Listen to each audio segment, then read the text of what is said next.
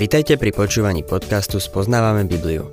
V každej relácii sa venujeme inému biblickému textu a postupne prechádzame celou Bibliou. V dnešnom programe budeme rozoberať biblickú knihu Žalmy.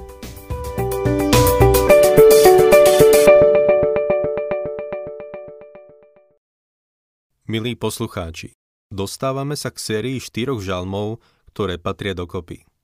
V žalmoch 52 až 55 vidíme prorocký obraz budúceho antikrista, človeka neprávosti, aký nemáme nikde inde. Bude to diktátor, ktorý bude panovať nad Izraelom počas veľkého súženia. Náš pán o ňom hovoril vo svojej reči na Olivovom vrchu. Takisto o ňom píšu prorok Daniel a apoštol Pavol.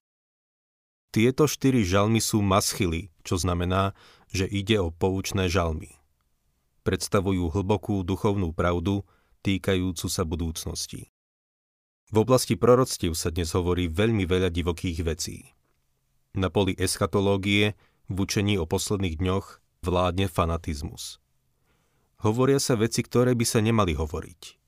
Veľa ľudí sa utieka k Božiemu slovu, lebo prežívajú v tomto veku úzkosť a neistotu začínajú byť populárne prorocké konferencie, podporované kresťanskými spoločenstvami, ktoré nikdy predtým o proroctva nejavili záujem.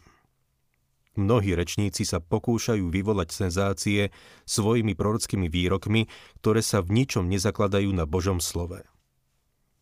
Tieto štyri žalmy nám dávajú presné poučenie ohľadom tohto človeka neprávosti, ohľadom budúceho Antikrista. 52. žalm má v úvodných dvoch veršoch nadpis, ktorý je súčasťou pôvodného hebrejského textu, čiže je inšpirovaný. Zbor majstrovi. Dávidov poučný žalm. Potom, čo Edomčan Doeg prišiel oznámiť Šaulovi. Dávid vošiel do domu Achimelecha. Doeg bol človek, ktorý zradil Dávida.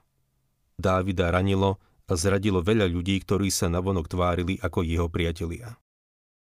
S jedným z nich sa stretneme v tejto časti žalmov. Čítajme tretí verš. Prečo sa chváliš zlom, ty hrdina? Božia milosť predsa trvá po všetky dni. Samochvála je znakom Antikrista. Tu máme človeka, ktorý sa chváli svojim hriechom. Keď Dávid zrešil, zostal ticho lebo ho svedomie obviňovalo. Keď človek zo sveta zreší, páči sa mu to a ešte sa tým aj chváli. Znakom Antikrista je to, že sa bude vystatovať svojim hriechom. V tom je rozdiel medzi Božím dieťaťom a dieťaťom diabla. Božie dieťa môže rovnako zrešiť ako človek zo sveta. Obaja majú starú prirodzenosť.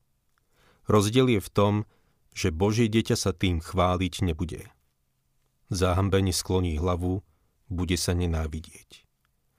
Hriešnik sa však vystatuje tým, čo robí a človek neprávosti, antikrist, bude stelesnením takého človeka. A všetci hriešnici ho budú za to milovať. Štvrtý verš. Vymýšľaš skazu, tvoj jazyk je ako ostrá britva, ty podvodník.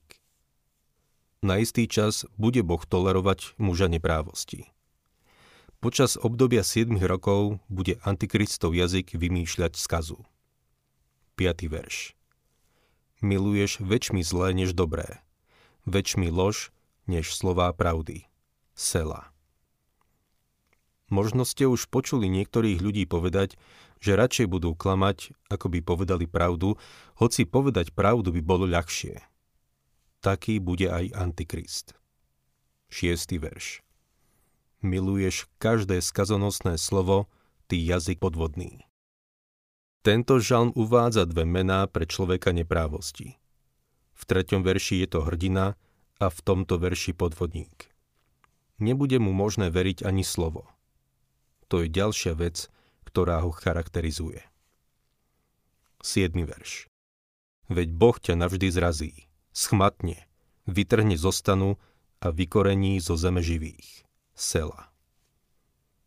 Antikrist bude svetový diktátor, ktorého nik nezastaví. Nikto okrem Boha. Keď sa Pán Ježiš Kristus vráti na zem, zrazí človeka neprávosti. 8. verš. Uzrú to spravodliví, budú sa báť, budú sa mu však vysmievať.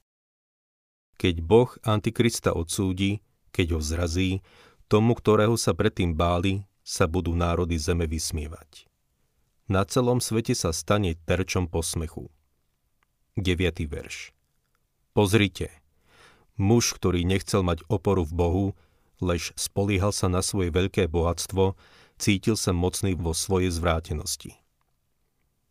Bude to veľmi bohatý človek. Dostali sme sa do bodu, keď len bohatý sa dostane na významné politické miesto. Antikristovi sa na začiatku podarí dostať hore, lebo bude bohatý.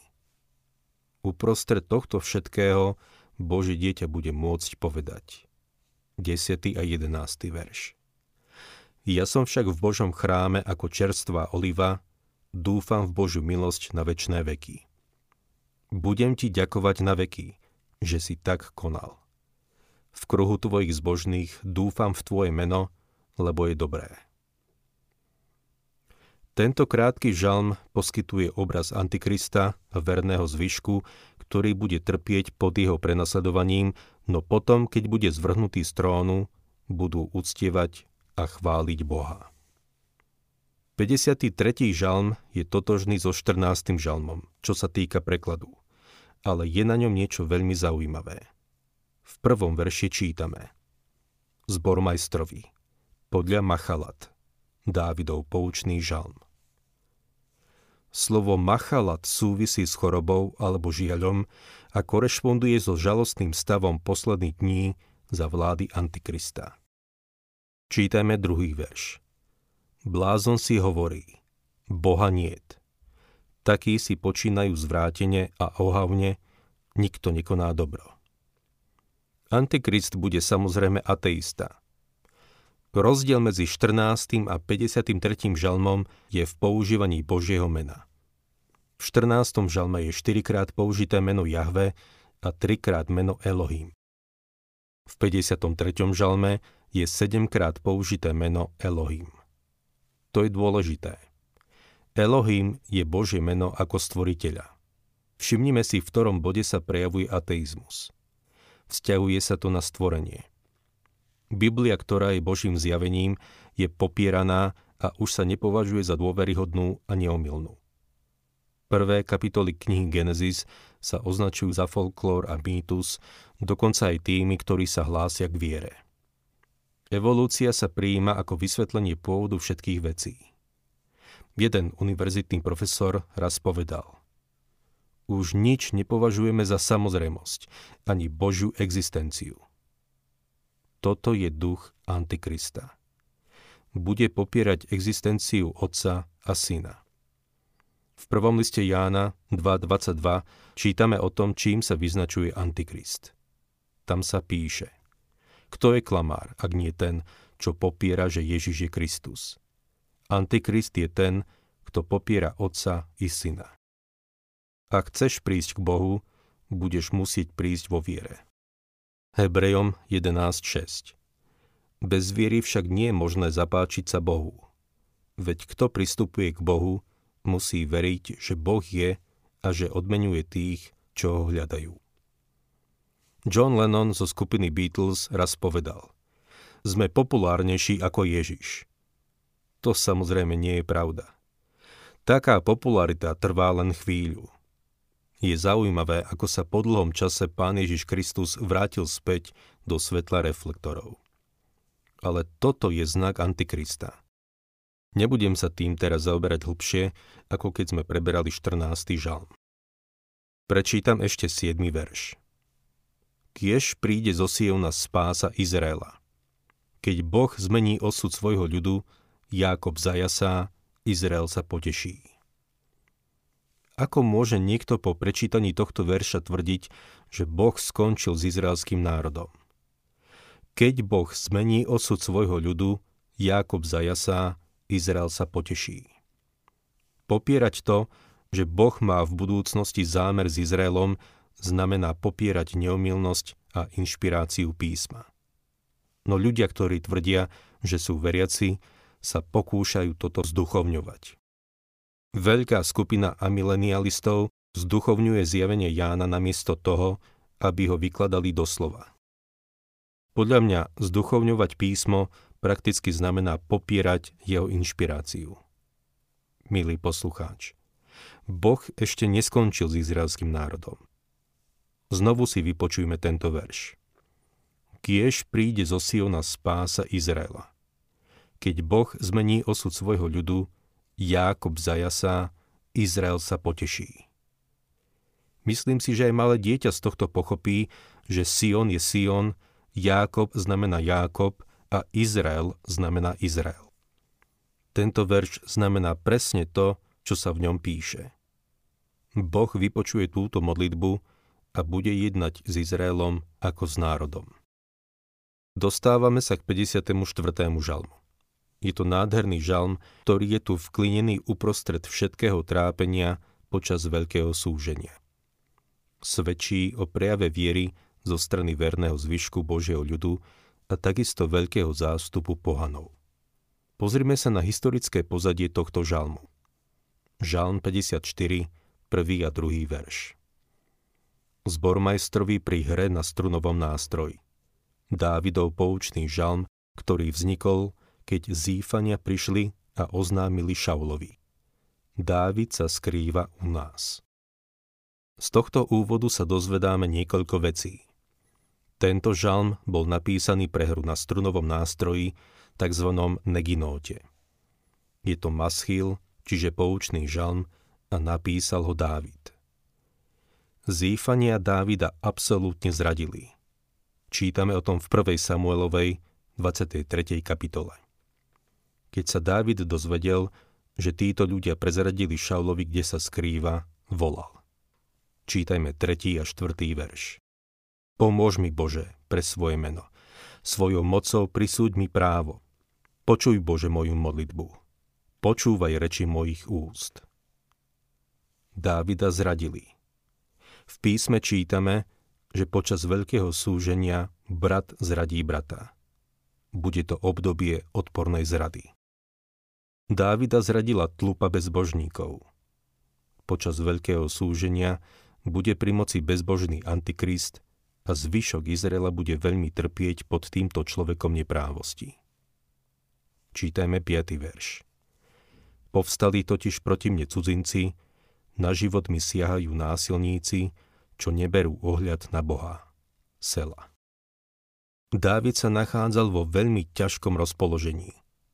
Podobne, ako to bude aj so zvyškom Izraela počas súženia. Tento krátky žalm končí vyjadrením istoty v Božiu pomoc. 6. až 9. verš Boh mi však pomáha. Pán ma udržiava pri živote. Zlo nech sa obráti na mojich protivníkov. Znič ich, lebo ty si verný. Ochotne ti budem obetovať a zvelebovať tvoje meno, hospodin, lebo je dobré. Veď on ma vytrhol z každého súženia a moje oko sa bude zvysoka dívať na nepriateľov. Z historických záznamov vieme, že Boh skutočne vyslobodil Dávida z rúk týchto zákerných zífanov. A tak verný zvyšok môže spočinúť v istote, že Boh vyslobodí aj ich. Boh určite dodrží svoje zasľúbenia. 55. žalm uzatvára túto malú sériu štyroch prorockých žalmov, ktoré zobrazujú Antikrista. Toto je ďalší poučný žalm, ktorý podľa môjho názoru zobrazuje tú najtemnejšiu chvíľu počas obdobia veľkého súženia. Antikrist, človek neprávosti, je tu zaujímavo vykreslený spôsobom, ktorý často uniká aj tým, ktorí sa zaoberajú proroctvami. V úvode tohto žalmu čítame Žalm 55, prvý verš Zbormajstrovi pri hre na strunovom nástroji Dávidov poučný žalm Nie je nám známe pozadie tohto žalmu, ale môžeme predpokladať, že sa týka obdobia, keď bol Dávid nútený utiecť z Jeruzalema pred svojim synom Absolónom. Veľa ľudí v tom čase nasledovalo jeho syna, ktorý sa proti nemu vzbúril a vedel, že budú problémy. Opustil Jeruzalem, aby toto mesto, ktoré miloval, nebolo zničené. Znovu sa ukrýval v jaskyniach a skalných roklinách. keď odchádzal z Jeruzalema a nariekal, priniesli mu správu, že Achitofel, jeden z jeho radcov a blízkych priateľov, prešiel na Absolónovú stranu. Dávida zradil. Vtedy Dávid povedal. 2. Samuelova 15.31 Hospodin nech zmarí Achitofelovú radu. A to je presne to, čo Boh urobil. Zmaril Achitofelovú radu. Majme toto na mysli, keď budeme prechádzať týmto žalmom. Budeme sa venovať len tým najdôležitejším bodom. Budem čítať druhý a tretí verš. Počúvaj, Bože, moju modlitbu. Neskrývaj sa pred mojou úpenlivou prozbou. Pozorne ma vypočuj a odpovedz mi. Som znepokojený a vzdychám. Dávid tu znie ako koleso, ktoré treba namazať. Hovorí, ozývam sa ti, hospodine. Volám k tebe, lebo som v zúfalej situácii. Zradil ma priateľ. 4. a 5. verš. Prekrik nepriateľa a útlak bezbožníka. Vháňajú ma do nešťastia a napádajú ma v neve. Srdce sa mi zviera v rudi, ovládli ma hrôzy smrti. Dávid nevedel, či zomrie, ale myslel si to. Najmä keď ho opustili tí najbližší. 7. verš. Povedal som si. Kiež by som mal krídla holubice. Odletel by som a býval inde. Dávidovi najprv radili, aby sa ukryl v horách, ale vtedy nešiel. Teraz sa zdalo všetko stratené. Dokonca aj Achitofel, jeho dôverný radca, ho zradil. Pripomína vám to niečo? Mne to pripomína Judáša Iškarieckého, ktorý zradil Krista. Takisto to predznamenáva obdobie, keď izraelský národ bude zradený antikristom. Mnohí z nás zažili horkosť zrady. Dlhé roky som bol kazateľom a spolupracoval som s mnohými úžasnými ľuďmi. No z jedného či dvoch sa vykľul Achitofel a Judáš Iškariocký. Zradili ma. Bolí to, keď vás niekto zradí. Niekto, do koho ste vložili svoju dôveru. Prejdime k 14. veršu. Si to však ty, človek ako ja, môj druh a dôverný priateľ. Myslím si, že tu hovorí o svojom dôvernom priateľovi Achitofelovi. Predstavuje obraz Antikrista, ktorý takisto zradí izraelský národ. Bude sa tváriť ako ich priateľ, uzavrie s nimi zmluvu a potom ich zradí. 15. verš s ktorým ma spájalo milé priateľstvo. Spolu sme chodievali v jasavom sprievode do Božieho domu. Toto sú ľudia, ktorí sa budú s vami modliť a ktorí sa budú za vás modliť, keď budete s nimi. Ale keď sa otočíte, vrazia vám do chrbta dýku. Sú takí ľudia okolo nás. Keby sa Antikrist zjavil zajtra, mal by nasledovníkov ešte pred západom slnka. V nasledujúcom verši Dávid preklína. To uznávam, ale vypočujme si jeho slova. 16. verš. Nech ich stihne smrť. Zaživa nech zostúpia do podsvetia, lebo v ich príbytkoch i v nich je plno zloby. Dnes často počujeme ľudí povedať choď do pekla. Sú to hrozné slova, a niečo podobné Dávid povedal v súvislosti s Achitofelom.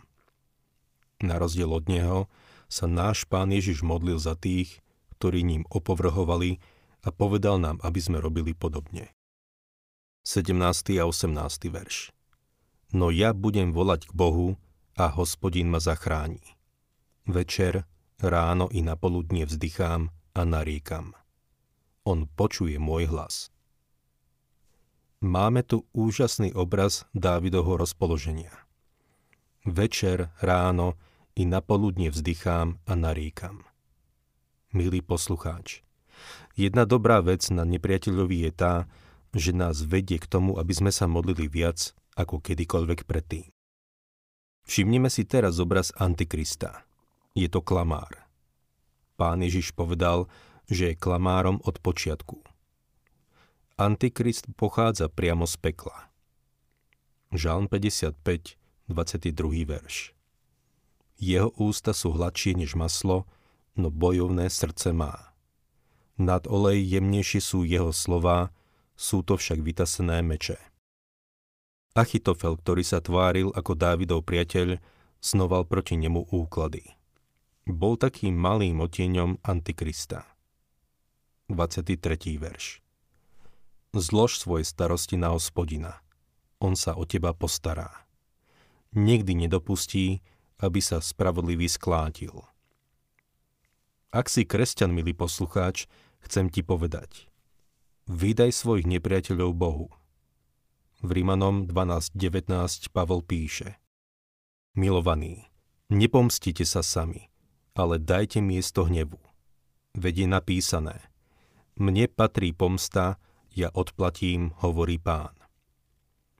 Vydaj pánovi tých, ktorí ťa zrádzajú. Vo svojom živote som prišiel na to, že pán sa vie lepšie vysporiadať s mojimi nepriateľmi ako ja. Proste vie ako na to. Peter píše vo svojom prvom liste v 5. kapitole 7. verši. Naň zložte všetky svoje starosti, lebo on sa o vás stará. Počas veľkého súženia sa Izrael nakoniec obráti k pánovi, lebo sa už nebudú mať na koho obrátiť. 24. verš Ty ich však, Bože, vrhneš do jamy záhuby. Krvilační a podvodní ľudia sa nedožijú ani polovice svojich dní. No ja dúfam v Teba. A čo Ty, milý poslucháč? A čo ja? Ako sa zachováme v tomto svete? Budeme ľudí nenávidieť a kritizovať za to, čo nám urobili? Budeme sa sťažovať, keď nás radia a ublížia nám? Nie. Začnime dúfať v nášho pána. To je jediný spôsob, ako sa z toho môžeme dostať.